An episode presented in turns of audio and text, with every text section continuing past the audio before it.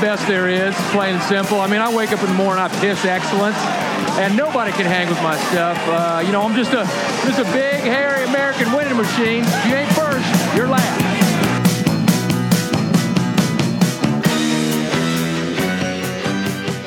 Welcome back to the Snowmobiling Podcast. This is your host Gordon Avann, and uh, today uh, co-hosting with, with me today is Hal Armstrong from Snowtech Magazine.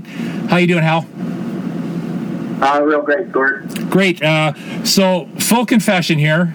Um, we got uh, Blain Stephenson on the line last weekend. We uh, we had a great interview with uh, with Blain, and uh, um, for the first time in over 70 ish 70 episodes, uh, uh, I had a corrupt file, and um, the the recording was not not very good, or and I tried to work on it, and it just wasn't up to a good quality. So um, I had to uh, make the call of shame to uh, to Blain and uh, and ask him to, to redo it. So um, we got Blain on again. So Blain Stephenson, how you doing? I'm great. I'm great. Thanks for yeah. It was uh, a little unfortunate for the the issues that we had, but hey, I'm all uh, I'm glad to be back on and uh, do it all over again. Well, that's great. Yeah. So, um, yeah, it's a, it, it was a, you, you guys have no idea the uh, the panic I went into when uh, when I, I looked at the file after that, and it's uh, it was it was my worst nightmare to see uh, see that uh, file corrupted the way it was, and uh, you know I was I was kicking myself all day. So. Um, Hal, Hal knows because I was texting him all day. So anyway, let's get on with the show here. Um, so Blain, you were the you were the first uh, winner of um, of uh, Borders. the first uh, oval race. Um, let's talk about the, the, the first of all um, your career. How did how did you start snowmobiling racing? Yeah. Um, so we're my family's originally from the the northern northwestern part of the state of Minnesota. Um, so Thief River Falls area. So uh, my parents both grew up around snowmobiles and, and the, the manufacturers up there. Um, I started racing at a real young age, um, I am a first generation guy. My, neither of my parents raced, so we just kind of jumped in when I was really young, um, raced through the kitty cat stuff. Um, when I turned 10 years old, we jumped to getting a big sled and started racing on the big track. Um, and you know it, it, progressed from there. We got a junior sprinter, ran Formula 500, um, did really well in that for a few years. Um, also ran limited 500 to gain some experience in a little bit of faster sled and, and let my dad learn a bit, little bit more on tuning. Let both of us learn a little bit on tuning. And then, um, yeah, the 2000, uh, 2014, 2015, we made our first our first run in the Pro Champ class. Um, so it was a big step there, and we we're still a really young team. We had a lot to learn, but we had a few promising runs, and and uh, our pro career has just advanced ever since then to, to now working with Wall Brothers. Yeah. So it's been a, a really good ride, and, and we've had a lot of fun doing it. Great, Hal. You're from uh, that uh, area of the woods in Beausejour. Uh, what are, what are your uh, recalls from uh, from that event? Um, well, I remember as a as a kid in the uh, in the seventies, uh, Beausejour was the uh, kind of probably about the last race before West Yellowstone, uh, where all the factory teams would come.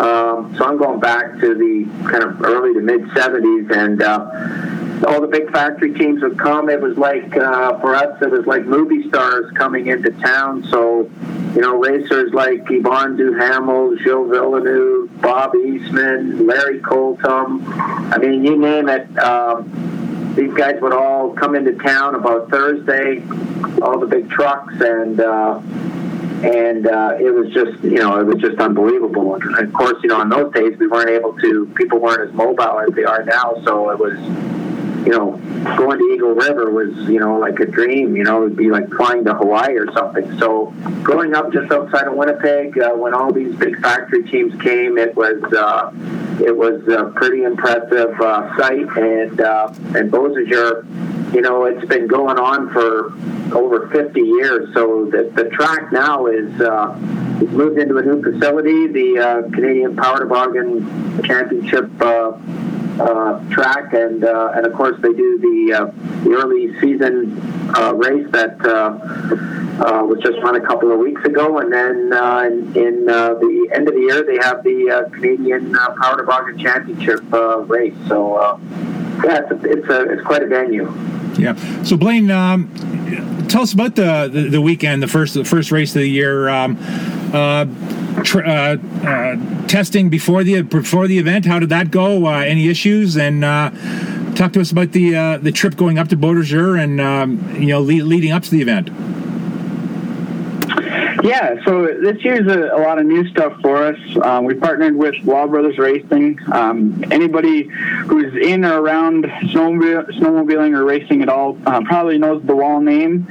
Um, so we've been able to, to, join forces with them this year, uh, run one of their sleds that's right out of their shop. Um, it's, it is through our trailer but yeah, we had a it's a, a whole new chassis, a whole new uh, thought, uh, something that Jordan and Dustin had been running. So um, new to me, new to new to us. Um, so we we did go testing for one day before. Um, before our trip up there, the weekend before on Sunday, just to shake down the sled. Um, at the end of the day, we did throw a few clutching things at it just to see what it would do. Um, but we, we ended up going up there and uh, you know, being able to put a sled on a test track with uh, pond ice or lake ice is a lot different than man-made ice. So it was interest. It was going to be interesting to see how it reacted. Um, the, these sleds in particular hadn't been run with Walker Evans shocks yet. Um, we were the first ones to do so. Walls work had worked with um, other uh, brands in the past. So um, Ben Hayes was kind of excited to see what we had in store for that too, and um, so yeah, when we got up to, to Beausejour there on, on Friday and ran testing, um, we are real happy right away. It unloaded. I had a few tweaks that we had to do to the suspension to, to get it to rotate through the center a little bit nicer, but um, our speed was good. Our hole shots we thought were fine, and and uh, getting into racing, um, we you know it started off pretty really competitively. Actually, the first three heats were all won by different people. It was uh, Nick started off, and then Gunner, Glenn, and then we ended up winning that final. Um, so it was a lot of back and forth all day, and then Sunday was a, a little bit better effort by us. We we won three of the four heats, and and got a great start for the final and, and kind of left the field. So it was a, a, really good weekend for us. It was something that, you know, you put new equipment on the ice, you really don't know what to expect. So for, for us to put it together like that was, was awesome.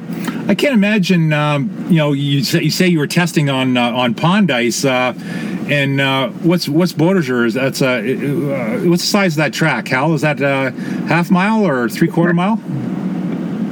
Um, it's a big. It's a, do you know off the top of your head, explain what it is? It's a big track. Yeah, that's that's a big half mile. It's one of the bigger tracks that we go to. Yeah, so I can't imagine okay. uh, you testing uh, testing on, on, on the pond and and uh, I mean your your top speed at Beausejour, uh, it has to be spot on there. And um, so did, did did your crew possibly have some uh, notes from last year as far as clutching and gearing uh, to use at Beausejour? Because you, I mean, you, it's there's not much room for error. Right. Yeah, it's uh, it's definitely something you know something different for us too up there with having Dermont Dermont Wall in the trailer. Dermont's been around sleds uh, since he was a young guy and um, seen a lot a lot of cool stuff and, and been in ra- been involved with racing for a long time. Um, so we, we had a few of his notes, mostly his notes in there, and and uh, got to throw some of our own stuff in there, and, and together it, it just seemed to work, seemed to click right away, and um, sled was fast. It's the fastest that any of our race sleds have ever gone, and uh, a little over 105 miles an hour is, is not too bad. We did have a tailwind though, so uh, yeah. It was uh, yeah really fast, and it is a little different because our our pond that we were at is, is not a half mile by any means. Um, so it's more just a shakedown there, and and then once we get up uh, to Beausejour on Friday, really trying to get the setup uh, correct and, and on point. So yeah, yeah, a little bit different. Yeah, I I, I call the Wall brothers uh, the guys that single handedly killed the twin tracker uh, because uh, Dave Wall uh, was racing a single tracker in the late years of the twin trackers, and he would spank the twin the, the, twin trackers, and then all of a sudden there was there was no more twin trackers. So I I, I blame them for single handedly killing the uh, twin trackers with their with their superior equipment. So, uh, Hal, what do you got for uh, what do you got for Blain? Just going, uh, Blain, uh, uh, back to last year, uh, you had a fantastic uh, uh, season, and that's pretty probably when your name became maybe a little more common for the for the the race fan that maybe is a casual observer of champ racing. Um, why don't you just step us through last season? Uh, of course, everybody knows the Eagle River race and and all the uh, all the action that uh, happened in that, and and, uh, and you were able to, to pull off a, a win there. So uh, why don't you just step us through last season and uh, and uh, and then on the off season, um, you know, it's a pretty pretty big season to uh, to top last year. So the preparations that went through, uh, other than hooking up with Wall Brothers for for this coming year. Yeah, yeah. That there was a last year was a great year for sure. Um, definitely our breakout year. Um, and it, it, you know, it goes back to the year before. Uh, we were involved. I was involved in that the bad crash with Menk80 uh, up in Ironwood. Um, so I was on the on a sled for the first time in, in, about 12 months. It's probably the longest I've ever been off of a snowmobile. Um, you know, since I was born, really.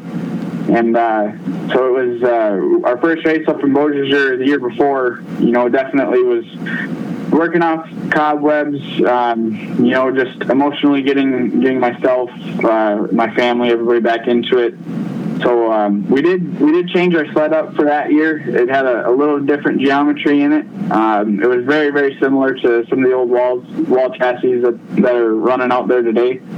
Um, so we didn't change too much. Uh, we did come with a new shock package from from Hazen there and and Walker Evans. And uh, yeah, we started off the year just kind of mid pack, kind of where we thought. Uh, we did a lot of testing preseason, um, just a lot, a lot of testing, and it was off the wall stuff. You know, it was things that that we didn't think other guys were trying. Um, just trying to find our, our own path, and uh, a lot of it was from clutching. We had a, we had really good power plants uh, from Larry Ruglin. They're they're getting old, uh, just because Larry had had retired a couple years prior, but. Um, still still had a lot of smoke in them. And uh, yeah, when we got to Ironwood, we we got po- we podiumed the first TLR Cup race of the year, so we were really excited right off the bat. Um, you know, I was really excited with uh, that kind of momentum riding into Eagle River. And uh, it really didn't change when we got to Eagle River. Uh, we ran okay. We didn't run. We didn't run great. Um, you know, finishing second in basically every heat. Um, qualified for the front row after putting it in the bales. Um, and then, so the, the, my expectation, especially for Sunday, was was really low. Um, I, I, know I watched the the snowboard tip sheet, and that was we were up there. I didn't think we were quite as high. I didn't put uh, the the numbers together, but I thought we were a little bit higher than we should have been. But um, just rode and rode uh, the first 10 laps out and, and then the second 20 came and um, yeah just right place right time at the end of the race and, and we pulled off that win um, you know, I'd rather be lucky than good looking back to that day just because of the circumstances. But it was my first champ win, um, so kind of uh, hit my peak right away. Yeah. And then, uh, yeah, the rest of the year went on. Uh, we didn't do too hot in, in Wausau, um, but we just kept fighting. Once we got, uh, we went up to Valcourt and had some good runs, just not good finishes. Um, but once we got back into the States after that, we, we really got hot on the short tracks. Uh, we put a win together in Luxemburg uh, for the TLR race there. Uh, we won the next weekend of the next round in, for the TLR. Um, and then we went back to Beausejour. Uh, we had a little, you know, we are lacking a little bit of speed up there, but we were able to finish off the year and get second in TLR Cup points and, uh, you know, finish off a, what was a really good year and, and something that we weren't really expecting. But, um, yeah, it was, it was a great year for, for us. And, and yeah, it kind of did put us on the map. Um, I think we were pretty well known within the oval world, but it really put us, you know, on the map for the industry. And it's, it's cool the people that I've gotten to meet you know, just beyond the the Polaris guys, and um, now now I get to know some of the you know the other disciplines in, in snowcross, and um, good friends with uh, Taylor Bunky and, and his dad Gabe and stuff. So it's, it's cool to know those people. Um, and then yeah, over the summer, um, you know, we we were kind of reached out to by Walls, and um, with we kind of thought Jordan may have been retiring. We didn't really know. Uh, but with Dustin's retirement earlier in the year, we, there was this thought that they would want to run at least two sleds, or you know, if not, if anything, one. Um, they reached out to us, and and um, we were on board basically right away. Uh, and uh, so yeah, they were they prepped the sled up in Greenbush, and um, we we've done a few things, like I said, with bringing Walker Evans shocks on. Um, but there are a lot of their things as well. So the, they've been working with Greg Atkinson from Trackside Performance on pipes here for or motors and pipes uh, for a couple of years. Um, so we've got a, a trackside motor in ours, and it's it's really really strong, uh, as it was showing up in Beausejour. Um, Thank you and then yeah, we got the we got the sled going, and and uh, you know everything ever since then has been really good. Um, it's fun to work with some of their sponsors too. Um, having Jimmy Johns on board, um, FXR has us looking really good, and uh, yeah, just everybody who was part of it. It's been it's been a really cool ride, and we look forward to getting into the rest of the year. You know, it's it's early. Uh, we've had that early success, so I think the bar is set pretty high, but we've uh, we just got to keep going with it.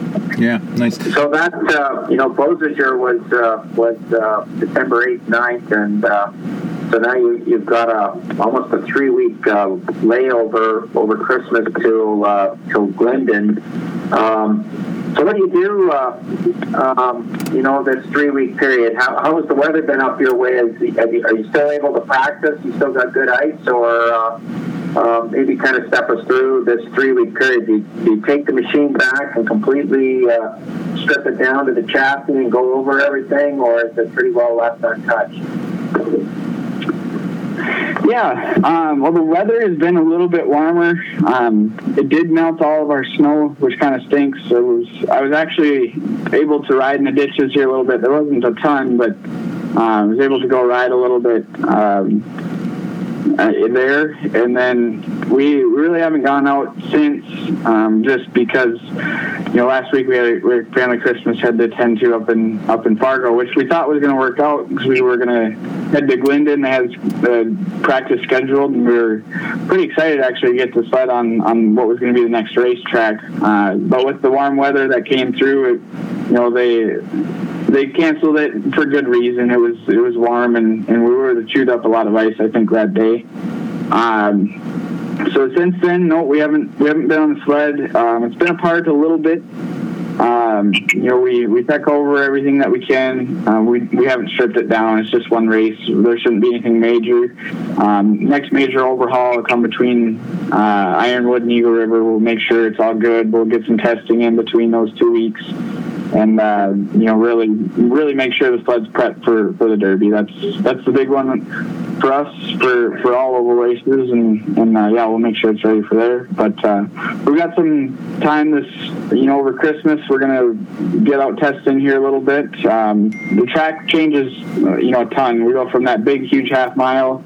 Um, flat up in Beausejour to now we're running in Glendon, which is uh, you know it's I think it's a, a little over a quarter mile and it's banked and um, so it's just a whole different ball game, and, and we just got to be ready for the, the competition and, and, the track, and you know anything that's thrown at us.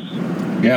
Um, Blain, as far as far as your sled, and I know you can't talk too much about the uh, the, the, little tricks of the trade of uh, of uh, of, uh, of, frame building and and suspension and stuff like that, but do you have any idea where the walls get their inspiration? Uh, are, are, they big? Um, um, stock car or, or outlaw or you know do, do, where, where do they get their inspiration for all their, their excellent chassis because uh, they, they go back a long way. Right. Yeah and there's i think that's that's most of it. You know they've dave and dermont have been in the sport for so long and and seen so much. Um, i also think it's you know it's what they're competing against there for a while, um, you know, the wall chassis was the dominant chassis, and basically everybody had one. Um, Wanderscheids and Moyles, they stayed on their own stuff. Uh, Chartier, Chartier and Mike Cool came roaring back. Um, Mike Mike builds a really good chassis, um, and it, it shows in the results that they've had over the past few years. Um, just with with Malcolm and now Gunner, um, you know, basically dominating the TLR Cup there for gosh, it's been uh, five, six years now that, that those two had have won it. Uh, Cardell was mixed in there too, and he was on an older wall chassis. Um, but yeah, the other the other part of it is, you know, I think they're open to learning a lot. Um, you know, Dustin still runs an AMOD. Jordan was involved with uh, some modified racing too. Um, so I know they attend some some chassis schools just to you know, hear what's out there, and and um, you know, I think there's a little bit of inspiration from the the engineers at Polaris themselves. I know they're still connected uh, within the engineering group, and and you know, there's ideas passed around each way.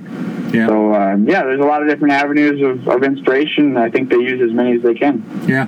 So, so during the break, um, um, do you put your sled on the on the on the dyno? You, you said that you're going to kind of leave it uh, leave it uh, as as is until Eagle River. But uh, do you do you do you go to the dyno at all and kind of look at for any more uh, any more horsepower out of your uh, your 440 engine? Um, not particularly right now. No. Um, I know Greg has been laid up a little bit here with uh, some some health issues here and there, but uh, he's he's recovering, and um, I, I, believe he just moved his shop and moved houses and everything. So, um, yeah, we're just kind of right now wishing Greg a speedy recovery. Um, we think that you know we've got some of the best power out there.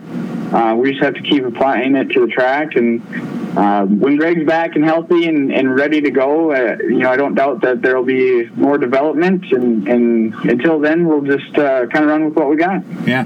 Okay. Uh, before we get into uh, uh, your, your the weekend of uh, Beausejour, you mentioned the TLR Cup, and um, talk to us about that. T- TLR Cup. they did an excellent job for for a few years putting on, well, really bringing back professional oval racing. and this year they, they they changed hands. Uh, the ownership changed hands. Um, um, maybe talk uh, uh to us about the series, uh, the, the, new Pro Star series and USSA uh, series that you're going to be running, and uh, and, and, also um, what the TLR Cup meant for, to, for you guys to to kind of showcase pro oval racing again.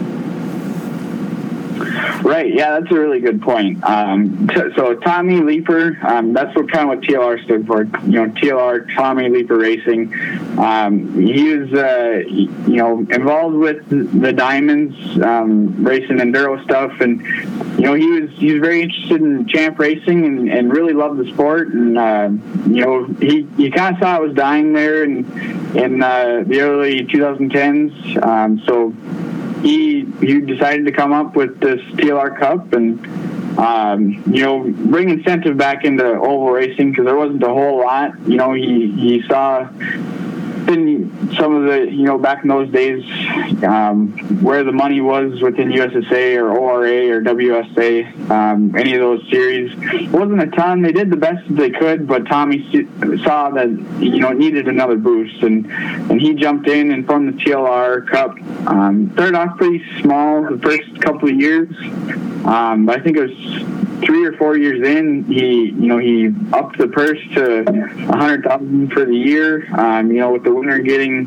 twenty five thousand dollars, and that's uh, you know just a huge amount of money, and it gives guys incentive to travel around and and bring the show to different places. You know, across the Upper Midwest and um, you know to the East Coast a little bit there for a while, and and uh, yeah, it was sad to see it go. Um, I was very happy, you know, myself back in 2010, I was just a young guy and or a kid really, and um, you know, there I, I wanted to race champ, but we needed to make sure that it was going to be, you know, a viable option. And and Tommy putting in that incentive out there, you know, just gave us the extra drive to get to that pro level and, and race with the best guys in the world and and run the TLR Cup. So um, his contributions to oval racing, you know, deserves uh, you know some of the highest honor I believe. You know, he was uh, you know just a really great guy, and and for him to to do that for oval racing for so many years was we're we're just a blessed group of guys to to have that around. But yeah, now this year with um, with the oh, succession basically of the TLR Cup. Um, USSA has decided they've worked with a bunch of the sponsors from the TLR Cup. Um, they're working on you know making this new tour. So it is uh, another traveling tour. It follows a lot of the same uh, races and venues. Um, we do actually go back out to Valcourt. We're racing in Ironwood and Wausau, Eagle River, um, and then uh, up in Beausejour too. So um, sounds like they've got a, a, really good tour coming. Um, we're really excited that, that they were able to put it together here so quick. Um, you know, because TLR announced that that, that it was done uh, in October. So um, really happy with the, the effort that those guys put on, and I'm really excited to race the USSA uh, the Pro Star Cup. Go ahead, Hal. Yeah, Blain. Uh, just um, maybe just for the uh, the listener, um, you know, who's a you know a a, a, a snowmobiler, uh, maybe they just picked up their new uh, their new 600 or 800 or 850, uh, and uh, what, what's it like to be the, the power on one of these sleds. I know it, it sounds like a 440, so a lot of people out there might be thinking, "Ah, oh, these things aren't quick." But uh, what, what's it like to grab a handful of throttle on one of these sleds off the start line? If if a person was able to, you know, uh, a trail rider was able to do a couple of laps on one of these sleds, what would be the biggest surprise that they would notice uh, compared to uh, their regular trail sled?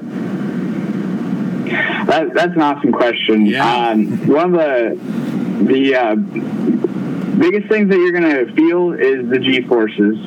Um, the you know over racing for a lot of years and still is kind of compared to you know the Indy 500. Um, so it kind of would be going from you know your your uh, street car to an Indy car. There you know, we get up uh, zero to sixty in, in right around uh, you know two seconds, two point two seconds, maybe a little bit less at some tracks, or depending on who you talk to. But zero to sixty in, in no time, and um, you know the G forces through the corners and out of the corners, and you know how fast these sleds accelerate is it, it's a rush, really.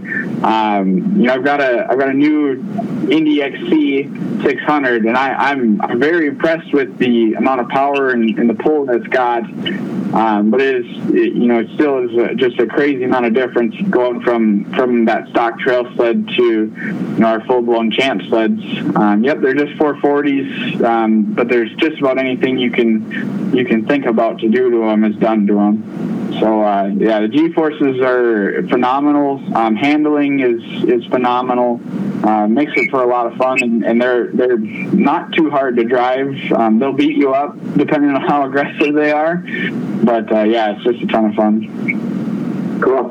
Um, so just uh, you know, uh, touch on getting in shape. We know that the, the snowcross racers, uh, you know, they go through a, quite an off-season uh, uh, regime of uh, keeping in shape, circuit training. They got personal trainers. you know, we, we hear all about what it takes to to uh, to do 15 or 20 laps or on a uh, on an ISOC uh, uh, pro sled. What's it uh, What's it take for uh, for a pro champ rider to be at the top of his game to to hang on to one of these sleds without you know getting played out?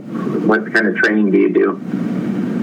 That's another great question. Um, I focus a lot on cardio. I do I do really like circuit training. Um, my fitness base comes from uh, my time cross country running in high school.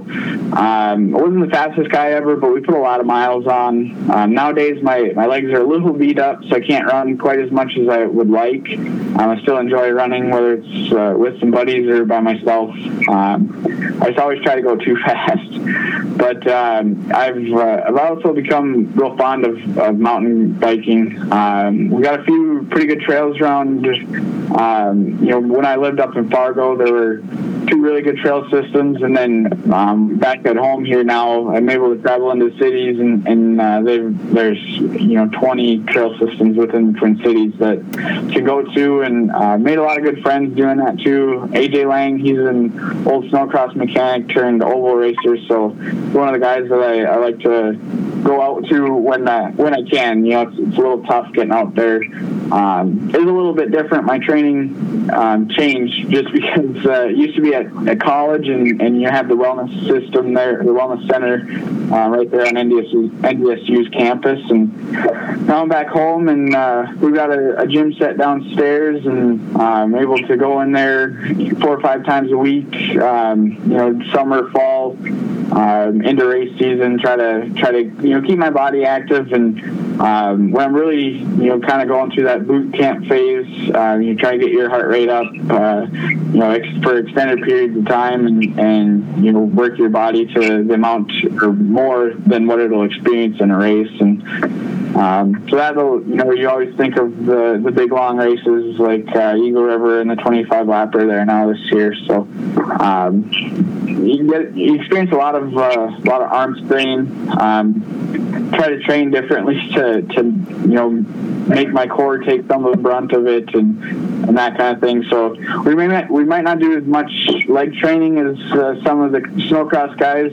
Um, I know that they they use their legs in different ways, but um, yeah, a lot of a lot of core, a lot of cardio, um, some upper body stuff too, and and yeah, just try to hang on to those those sleds for 25 laps. Okay, that's uh, that's great to uh, great to uh, hear, and uh, and also to let everybody know that you know snowmobiling is not just uh, racing is not a one dimension uh, sport anymore. it's just like a lot of other sports. You you got to be training year round to be at the top of your game, especially on this type of equipment. When you were uh, uh, younger, growing up, uh, who was the who were the riders that you that you looked up to? You know, when you were running in the in the lower classes, who were you aspiring to to be? Yeah. Um, so when we were younger, um, you know, just being that we both my parents grew up around the Peace River area, we were big Arctic Cat people. Um, so whenever we go to races, you know, we'd cheer for the Arctic Cat guys, and, and a lot of the Arctic Cat, the Arctic Cat guy was was PJ Wanderscheid. So um, it's it's crazy now because we're pretty good friends with PJ. Um, you know, it's it's cool to you know he he texted me after the WC, you know, saying congratulations, and, and he was there and, and all that kind of stuff. Um, so you know, he was one of the big ones when I was real young, looked up to. Um, as I got older too, and and uh, got to watch a little more champ racing, um, really appreciated the way that, that Terry Wahl raced and and presented himself and. Um, you know, just he, he, was very accomplished too. Um, just should have should have could have won you know four or five Eagle Rivers as well. Um, so those those are my two guys that I, that I always did really look up to.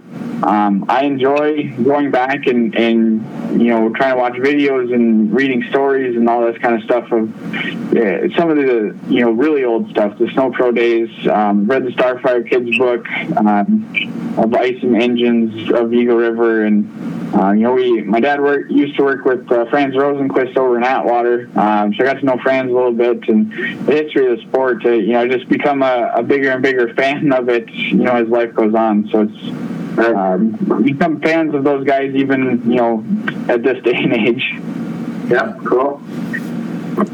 Oh yeah. Um, so uh, Blain, uh, talk, about about uh, uh, your sled. A lot of a lot of uh, people they're really not familiar with uh, what the rules are for uh, for uh, for your sled. what what can you do to the chassis and and what talk about your your your engine and what what can you do to your engine? Yeah, there's so rules are pretty open for for champ classes. Um, so we start off with with basically nothing. Um, we have to, we have to use an OEM engine from the start, uh, so we can't make like billet, you know, billet chain cases, billet uh, uh, jugs, anything like that. Um, but anything beyond that really is, is game. Uh, we have to use 34 millimeter round slide Mikuni carburetors. Um, but as far as exhaust, we, we run full twin pipes with stingers. Um, we run, you know, modified intakes and, and modified uh, ports, all that kind of stuff. Everything as far as the engine, ECU, all of it's changed. Um, and then our chassis, they start off, they're, they're all hand built and Uh, we run tubular front ends. I know there's some guys out there. A lot of the Wahl stuff, or the uh, excuse me, Houle chassis, they're bulkhead front ends, and um, but yeah, it's uh, I I can't remember what our width rule is. I think it's 45 inches, and and we have to stay within a certain length as well. Um, we can run any track size that we want. Um, so we run uh, 106 inch tracks. Um, there's some guys out there that are running 116s. Don't see any 121s or anything like that. But um, exotic materials are all allowed, so we can use carbon fiber and titanium. Uh, I see a lot of that in in uh, you know rotating parts, just trying to reduce uh, rotating mass and. Um, but yeah, there's there's still a lot of the stuff that we don't dabble in. Um, we don't have a ton of exotic materials on ours. Uh, I think we have one carbon fiber piece and and uh, you know a few things titanium here and there. But um, you know we there there are guys out there that will run titanium studs, but all of ours are you know the steel stud boy ice picks and we still run aluminum backers and everything. So, um, yeah, the rules are, are very open and uh, kind of makes it fun. You get you get a lot of the guys with some big imagination, just like the Wahls, and um, you know guys like Greg who who are just beyond smart. Uh, it's way over my head some of the stuff that they can talk about. And, um, yeah, it makes a lot of fun. Yeah. So probably the biggest question is, and you can you can give us kind of an estimate, but uh, what are we looking at for price? If if I, if I wanted to go out and uh, win Eagle River, what's it going to cost me? yeah, um, that's that's a good question. You should call Dave on that one. but uh, yeah, it's you know it's it, our sled is is living proof that it doesn't need to be you know hundred percent of everything you know top of the line. Uh, we were using you know used parts as far as chain cases and and we had our old skid in it and and um, you know we we didn't have a ton invested, but uh, um, you just have to invest in the right things. You know, we we definitely done our homework too as far as clutching and and trying to reduce as much rotating mass that we could in an economical way. Um, so you know I think we maybe had 12 invested into that one last year, so it's uh, it's about what you need to at least go and be competitive in a WC. Yeah, are, are there other competitors that are really going uh, all out and like really throwing a lot of cash into their sleds? You know, there's a lot of talk about what guys have and what guys don't. Um, and as far as you know, what they do and what they don't, you see some guys running carbon fiber backers. Um, I can kind of tell what studs are, are titanium and what aren't, but uh, you know it's all case by case. I know there's some guys out there that, that just don't believe in, in all the super high tech stuff, but yeah, you can definitely, depending on what you want to invest into it, you can you can definitely put some some uh, cash into these things, just like anything, though, you know. Yeah, yeah. Okay. Um, I guess we should get into uh.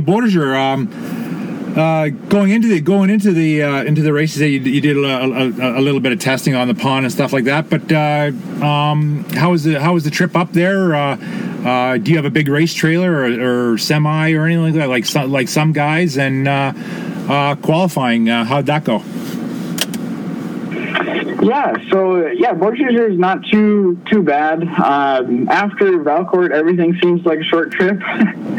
Um, but yeah, it's, it's like eight hours from our house. Uh, we just scoot up uh, I 94, get to Fargo, and take I 29 up through uh, Pembina there. Um, kind of take the, the roundabout way around Winnipeg and, and uh, get to the small town of Beausejour. Um, some things have changed there in recent years. Um, they've got, you know, the hotel has, has done a complete 180 that everybody kind of stays at, and it's it's good to see. You know, they used to have the pool closed, and now it's back open, things like that. So um, but the town has, has always been a, a great host. Um, there's there's a lot of excitement around it too, and, and you know everywhere we go, it's oh you guys are here for the races. Oh, we're so glad to have you, and and uh, that's always nice to see the public, you know, still accepting of, of racing, and especially that one, and and knowing that that you know they do recognize that there's a little bit of good or a lot of good that we do, and, and spending money at their stores and things like that. Yeah. yeah. But uh, yeah, we have uh, we've got a not a huge trailer, but we pull a 44 foot enclosed gooseneck race trailer. Um, it's a, it's a oh, we bought it a couple years ago now. Um, Hallmark, and we got her all all souped up to our liking with a few counters here and there and a bench for all the girls to to sleep on at the end of the day. Um, and then we, we, just pull it with our. I think we got a 2013 Ford F350 one ton, so um, it uh, makes travel a lot a lot easier than, than what we used to. We used to have a, a bumper pull, and it kind of pulled the truck all over, but. Uh, we got to a point there where we wanted a little more room, and, and we upgraded to this this 44 footer, so it uh, makes life pretty easy. Yeah, yeah. So uh, how, how did the uh, how did the qualifying go in in in, in And, and and do you, you you only have one sled this year, right? Or did you hang on to your sled from last year? Yeah, we for sure got got uh, the sled from last year. I plan on keeping that one for a while just because of the the WC there. Um, but uh, yeah, qualifying was interesting just because you know we're all on level playing fields with uh, everybody's got something new, right? So um, started off, uh, Nick Van Strydonck won, Gunner was second, and we ran third. Um, we all three were you know you could throw us under a blanket and uh, you know, on our side, it was you know, we didn't get off the line very well. We didn't have uh, speed out of the corner to catch them. Um, but down the end of the straightaway, we would we'd have you know a couple miles an hour. It seemed like on them. Um, and then I was still struggling to get, you know, like I said, through the center of the corner and off. Just couldn't get it to rotate like I needed it to. So we kept on making adjustments. We went out there for the second heat.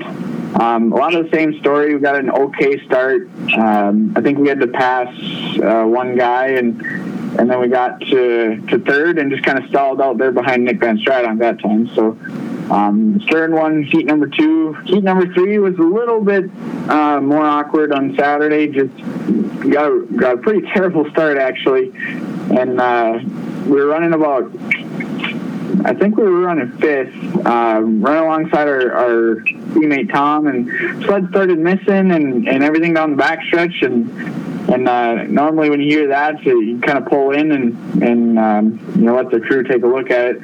But I didn't even get a chance to to get all the way around the track, and it shut off in turns three and four. And so I, I kind of thought it was blown up, and uh, you know we'd have a long rest of the day and rest of the weekend. But got it back to the to the trailer, tore the head off of it, checked carburetors, checked reeds, you know, basically everything we could, and uh, never found a glaring culprit. Um, so we put it back together and just kind of hope for the best in the in the final. And in the final, we tried something new again, or we went back to our original setup. I think for got a decent hole shot, ran third for first two laps, and then uh, was able to make a pass on Gunner into turns three and four, and um, I ran a couple sloppy laps right after that. You're just getting a little bit excited, and uh, calmed myself down and, and, ran a pretty clean last five laps and was able to open up, uh, you know, I think it was an eight sled length lead and kind of hold that over Gunner, and, and, we ended up winning that first race in the final. So that was that was pretty good. Um, we tried you know, kind of a whole different clutching scenario, kind of what we were trying last year.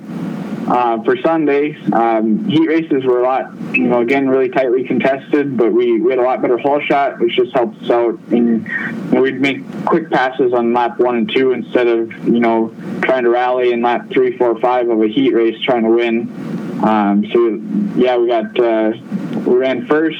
Um, got a really bad start in the second one. Just couldn't see with snow dust and started moving up late, but got fourth. Um, then we won the last two with good hole shots, and again in the final got a good hole shot and was able to to leave the field there a little bit. So it was um, just a lot of new stuff with, like I said, with this new new sled, new chassis, um, new, new engine package, and uh, we got a lot to learn. I still think there's some left in the sled. Um, I think our, our suspension setup's pretty dang close for the year. We got a good baseline anyway, and and uh, yeah, I just look forward to the rest of the year. I think it'll be a good one. Yeah. Do you uh, do you use it? Do you uh, use any uh, telemetry uh, on uh, on your body or, or your sled? I know some some motocrossers and and snowcrossers they they use like LitPro GPS to, to ghost their laps. Um, do you do anything like that to track your lap times, or you know, for a race and see what what you're improving on and where you're improving on?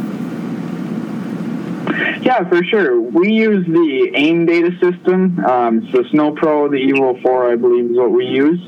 Um, it's really user friendly just because you can download everything for free right online. Um, Oh, Dave and Dave down in Chicago. I can't remember what their business call, is called, but they're always really nice and easy to work with.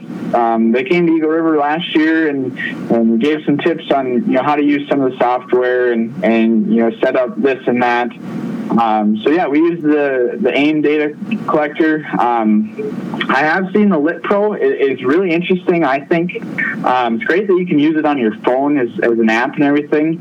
Um, the only thing the Lit Pro wouldn't allow to do that the AIM does is we can collect um, a lot more telemetry as far as RPMs and yeah, yeah. and uh, jack shaft speeds and that kind of thing from the sled itself. So that's why we kind of preferred to use that. We did look into Lit Pro a little bit, but uh, yeah, still the that AIM Evo 4 works great, and there's a lot of guys out there that use it. So if you're ever having some technical issues, you can always go trailer to trailer and and uh, you know try to get a little bit of help, or um, you know if you got a wire that's not working, somebody in the pits has got to have one. So yeah. So you, you said you said, you, said uh, you made some you made some improvements uh, from the qualifiers to to the final. Uh, can you can you tell us what you did and uh, you know wh- where were you off uh, kind of thing and and uh, what did the Wahl Brothers boys do to to help you out? If you can if you can if you can tell tell some secrets.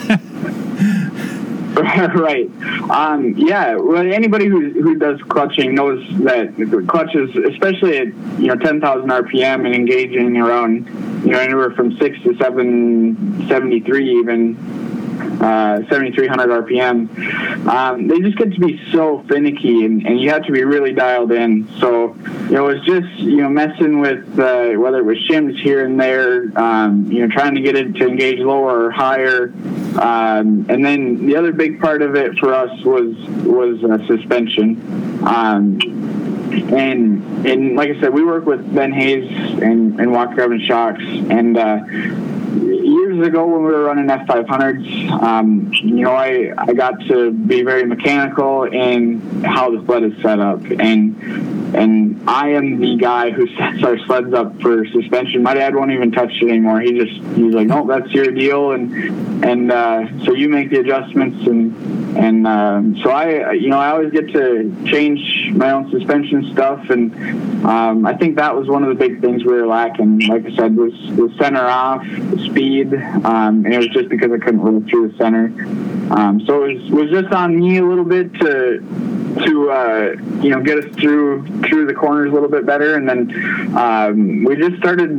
You know, we got our, our clutching dialed in as far as full shot there at the end of the weekend, and and uh, that really helps too to get out front early, or even you know top three is is a lot better just because you can see.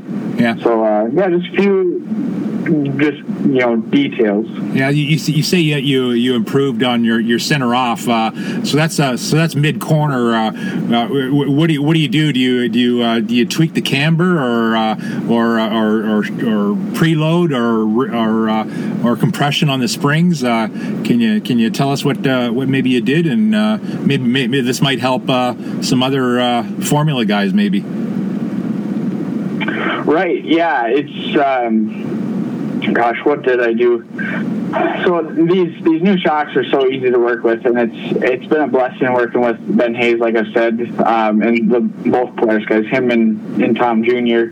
Just because we were never shock people before before Hazer came into into our racing careers, um, and it, these new shocks with you know having quicker adjustments makes it so easy, and you can find you know fine tune uh, suspension setups so easily Um, so yeah, I was just uh, you know I think I was a little light on shocks and you know come in and uh, kind of transfer all the weight forward. So I, I stiffened up the front and and uh, and then we had a little too much transfer and in the rear, so I'd stiffen up the rear a little bit here and there. Um, but it, it wasn't too anything too aggressive. I don't like messing with camber just because you you can really make a sled aggressive. Um, so it's I think I think we might have to at some point, but for now I'm I really don't want to touch that. Um, so everything that I every change that I made was within shock compression itself, and then uh, spring rate. Yeah. So you're you're clutching. Uh, I, I, suspect it's a, it's a, a handmade clutch. Uh, uh, uh who who makes your clutch, and uh, have you have you got a separate guy that just does your clutching? Um, actually, we have to run um, OEM, or not even OEM. We just have to run commercially available clutches. Okay. Yeah. Um, so there can be there can be custom. We just run Polaris clutches. Um, every now and then we'll, we'll dabble with an Arctic Cat roller two in the rear, um, but um, so we'll change depending on the track, depending on the conditions. but yeah, it's it's. Uh, we try to again make them light. Um, I think everybody does, and then uh, um, as far as clutching, it's it's a very open conversation in our trailer between everybody. Yeah. Um, you know, myself, myself, um, the old Van book, uh, the clutch tuning handbook that Olav Aaen has written. It's yeah. a great piece. Uh, you laugh, but man, that's, old, that's, uh, that's an old really book. That's piece. a book from the '80s. I had that yeah, book. I had that it, book. It's, it's still applicable, man. We we have it in our trailer, but uh, yeah, we you know we, we try to to you know understand clutching theory as much as we can that way, and and um, so yeah, it's it's it's a very open conversation between you know whether last weekend or a couple weekends ago here it was uh, Dermont, and then you know my dad. Um, normally Alan Dalkey's there; he's very sharp when it comes to clutches.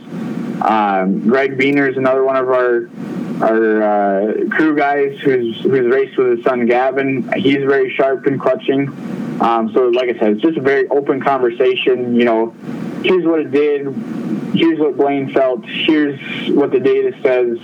Um, you know, if we did this, it's going to do this. If we do this, it's going to do this. Um, and there's, normally a mutual agreement on what we're going to do. And then Gavin and I will get in on the conversation a little bit here and there too. But there's normally a mutual agreement on what we're going to do, um, you know, depending on how we want it to react and, um, you know, the clutch ratio that we're running at. There's just so many variables to it yeah. that uh, it always depends on, on conditions and track size and, and what the sled's doing. So, yeah. yeah, like I said, it's a very open conversation, and, and we just try to, you know, everybody has input, and it's always welcomed. Yeah. Well, we're talking about uh, uh, clutching. Um, uh, what was Glenn Hart thinking there? Uh, he was beside you in the final there. Did you did you see that? did, did, you did you see it through your peripheral vision? Uh, him kind of launch a sled uh, kind of straight up. did you see that? Absolutely. I, I had to restrain myself from looking back just to make sure he didn't flip over. that was uh, that was a sight, man. I and it you know I you see it, and as a racer, it was like holy man.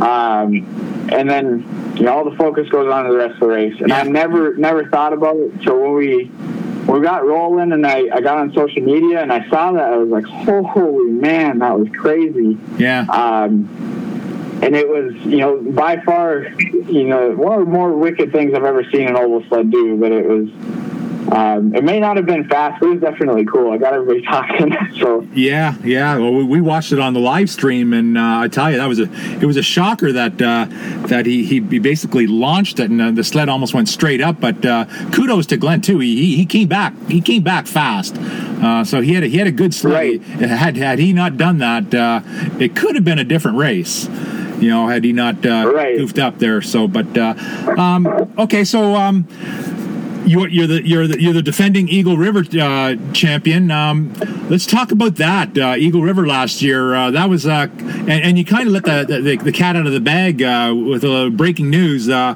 Eagle River could be a 25 lap straight race instead of the break. Um, unlike the, they had the the halftime last year, but talk about the Eagle River last year with the uh, the red flags and uh, and that uh, you know the biggest race of the year, and uh, and you brought it home. Right. Yeah. So um, I think it all starts. You know, we we time trialed okay. I think we time trialed sixth, but I hadn't been to that racetrack in, in two years. You know, with my injury the year before, and the year the year before that though we were just wicked fast. Um, we actually passed Matt Schultz for the lead of Friday Night Thunder, and then blew a belt with like three to go. Um, then our sled acted up for for the world championship. So, um, you know, it, I'd never finished even a world championship race. Um, I'd only been in one for, I think we ran 12 laps. Um, so I was I was just excited to, to you know be back at the racetrack and then you know we had good runs. We blew another belt on Friday Friday night, um, and I, I I fully think we could have won that race. Um, you know, Cardell was fast, but I think we were we were beelining toward him, you know, in the middle of that race, and um, so I was confident going into Saturday, but the track just got rough and, and it was not to my liking. And um, so we ran second in our in our heat race, um, and then in our semifinal to get into the WC. Actually, was running third behind Jordan um, and just slipped up and, and tossed a sled into the bales. First time I've ever been in the bales in Eagle River, and um, I, I was you know, a hand slipped off and it, I just caught a bump and it jarred me and I was not expecting it. The whole time I was sliding towards the bales and I was like, I could not believe I just did that. I cannot believe I just did that.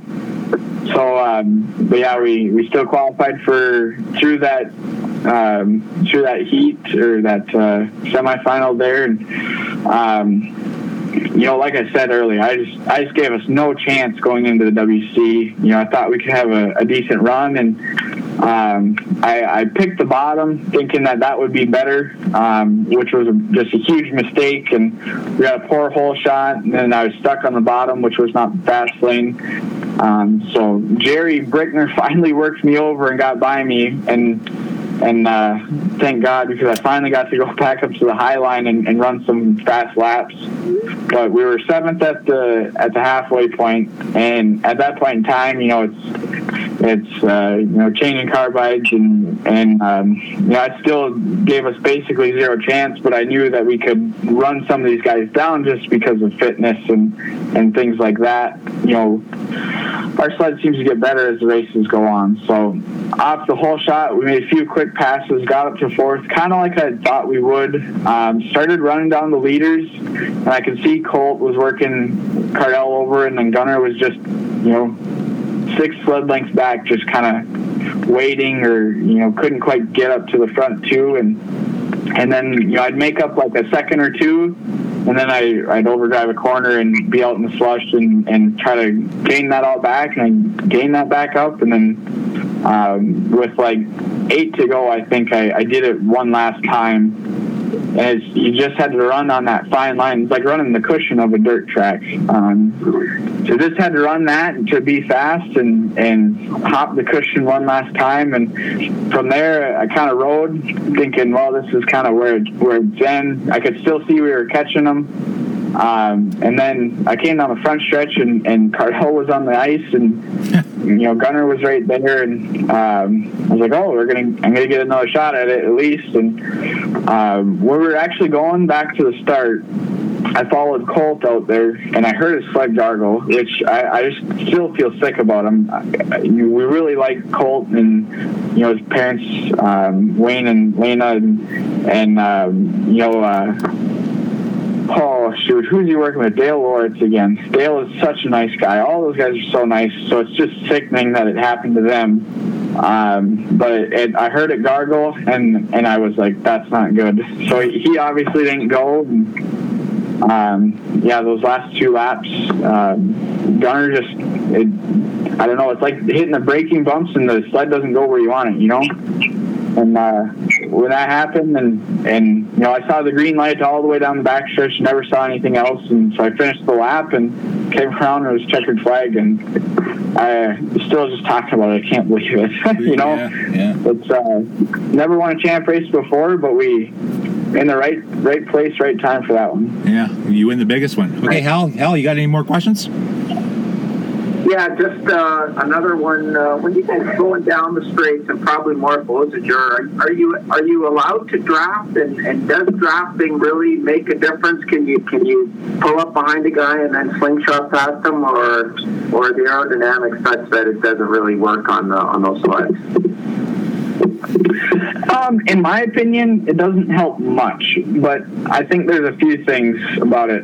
Um, number one, I don't I don't like to follow people just because if that guy blows a belt, you're right there. You're gonna run him over, you know. Yeah.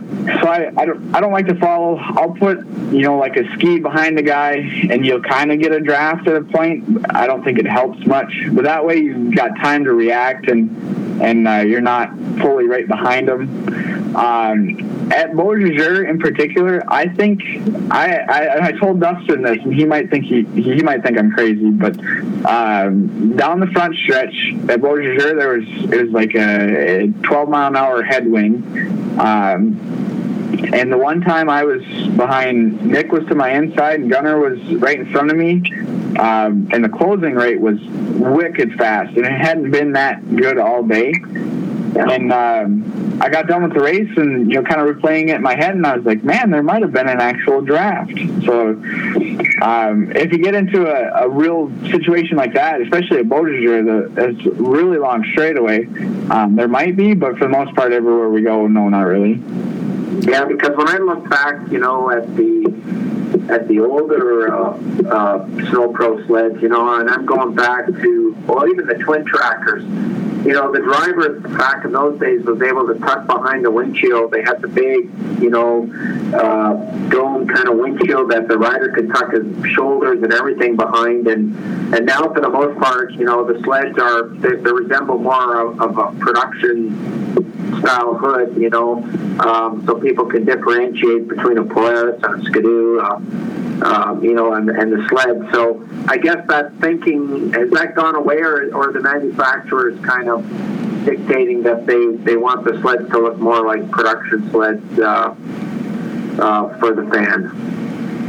Well, I guess it, it, does depend on who you talk to. Um, I know Cardell; they're they're sticking with that bubble hood because of that reason. I think a lot of it is. Well, I, I listened to the, the Bobby Donahue one, he was always big on aerodynamics. I know. Um, so I, I, don't think it's, it's as much. Um, I don't know if there's a ton of pressure either from the manufacturers. I know they definitely like it that we run that hoods, you know, that resemble uh, production sleds a lot more. I think it's a good idea just because you know we want to keep in touch with the consumer and and um, you know NASCARs aren't stock, but they look like you know they resemble a stock car anyway. But uh, that, that's kind of my thought on it too. Was you know we should run something that actually looks like it, and um, we started doing that right when we were in Champ. We got we got these new hoods, and it's easier to see over them, and um, you don't have as many blind spots that kind of thing. So I think it's better off that we all run these smaller ones.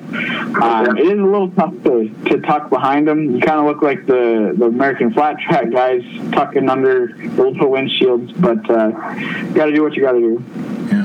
Cool. Um, so we're kind of just getting near the end of our uh, interview here. Why don't we talk about your uh, sponsors uh, uh, this year and uh, and you know and, and what what type of support that they uh, that they give you uh, during the year? Yeah, for sure. We've got uh, a few new ones with our Wahl Brothers Racing deal. Um, so that's that's one of our big ones. Is you know can't thank those guys enough. Everybody we talked about Dave and Dermont, but Jordan and Dustin, Perry and Jeff are very vocal and very involved as well. Um, Brandon Johnson too. He's uh, if you call the you know, their service line, it's Brandon mainly answering, and, and you know he used to be a very very good champ racer too, so he's he's got a lot of knowledge. Um, and then, so we can't thank those guys enough for all the support that they're giving us, um, you know, with that sled and, all the help. Um, but then, you know, some of our sponsors that we've had for a while, uh, I've talked a lot about Ben Hayes and, and Tom Ruger Jr. too. Um, Tom Jr. is you know, from the Eagle River area. Um, worked when he worked under his dad, working uh, you know on the Skidoo team. They were involved in the ovals, and he he absolutely loves the ovals, and it's just great to see them still out there supporting the ovals as much as they are. Um, and I, I, I think we're having fun, you know, with Nick and myself and the Wahls having success.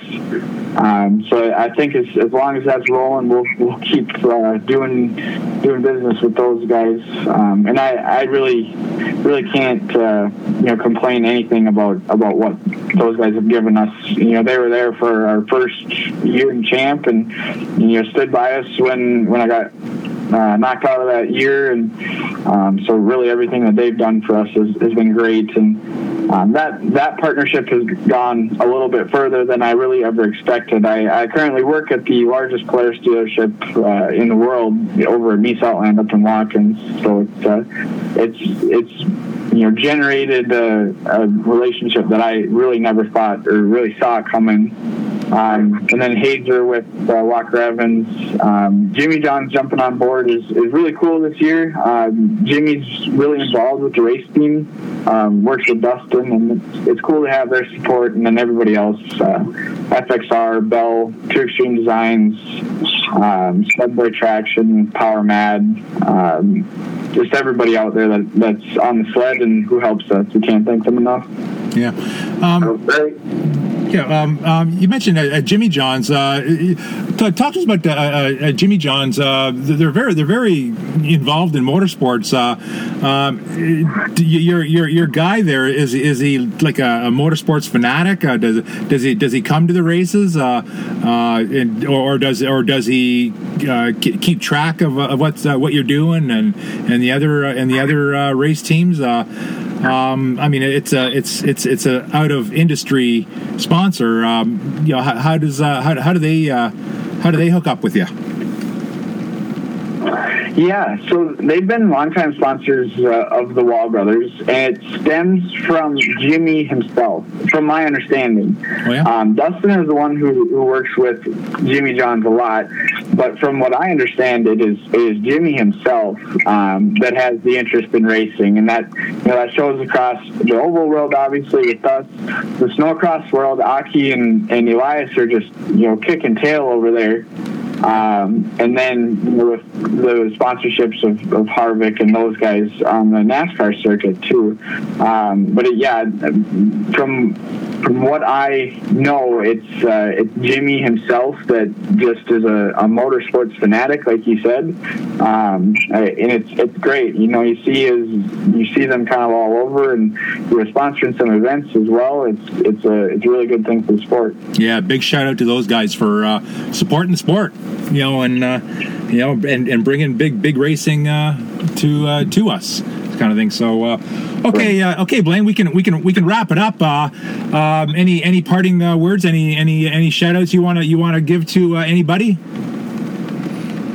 Um, yeah, maybe a little bit here. Just uh, yeah, we encourage everybody to you know follow along the year. Um, we've got you know, our next race is coming up in Fargo Glyndon. They've just announced that it's free admission now, so it went from five bucks to free general admission. Cool. Um, they've got indoor seating, so we're excited for that. Uh, follow along the, the entire Pro Star Cup.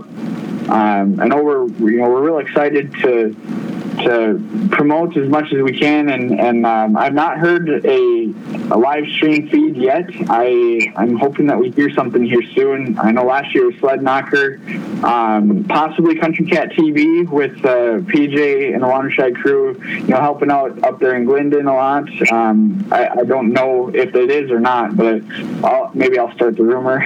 yeah, sure. Um, but, you know, we just, we just encourage, uh, you know, if there's a race around, um, you know, all of us drivers, you know, myself, Nick Van Strydonck, uh, Gunner, Colt, Travis, um, you know, anybody, any of us, you know, top pro champ drivers, we're all very approachable. We like talking with the fans and, and working with them. So come on out to a race, um, meet us, come into our trailers, check out the sleds. Uh, we're all for all that stuff. And uh, we hope you guys have a good time. And uh, yeah, hope to see everybody at a race. Yeah. So uh, you got social media. People can uh, can follow you on, on social media.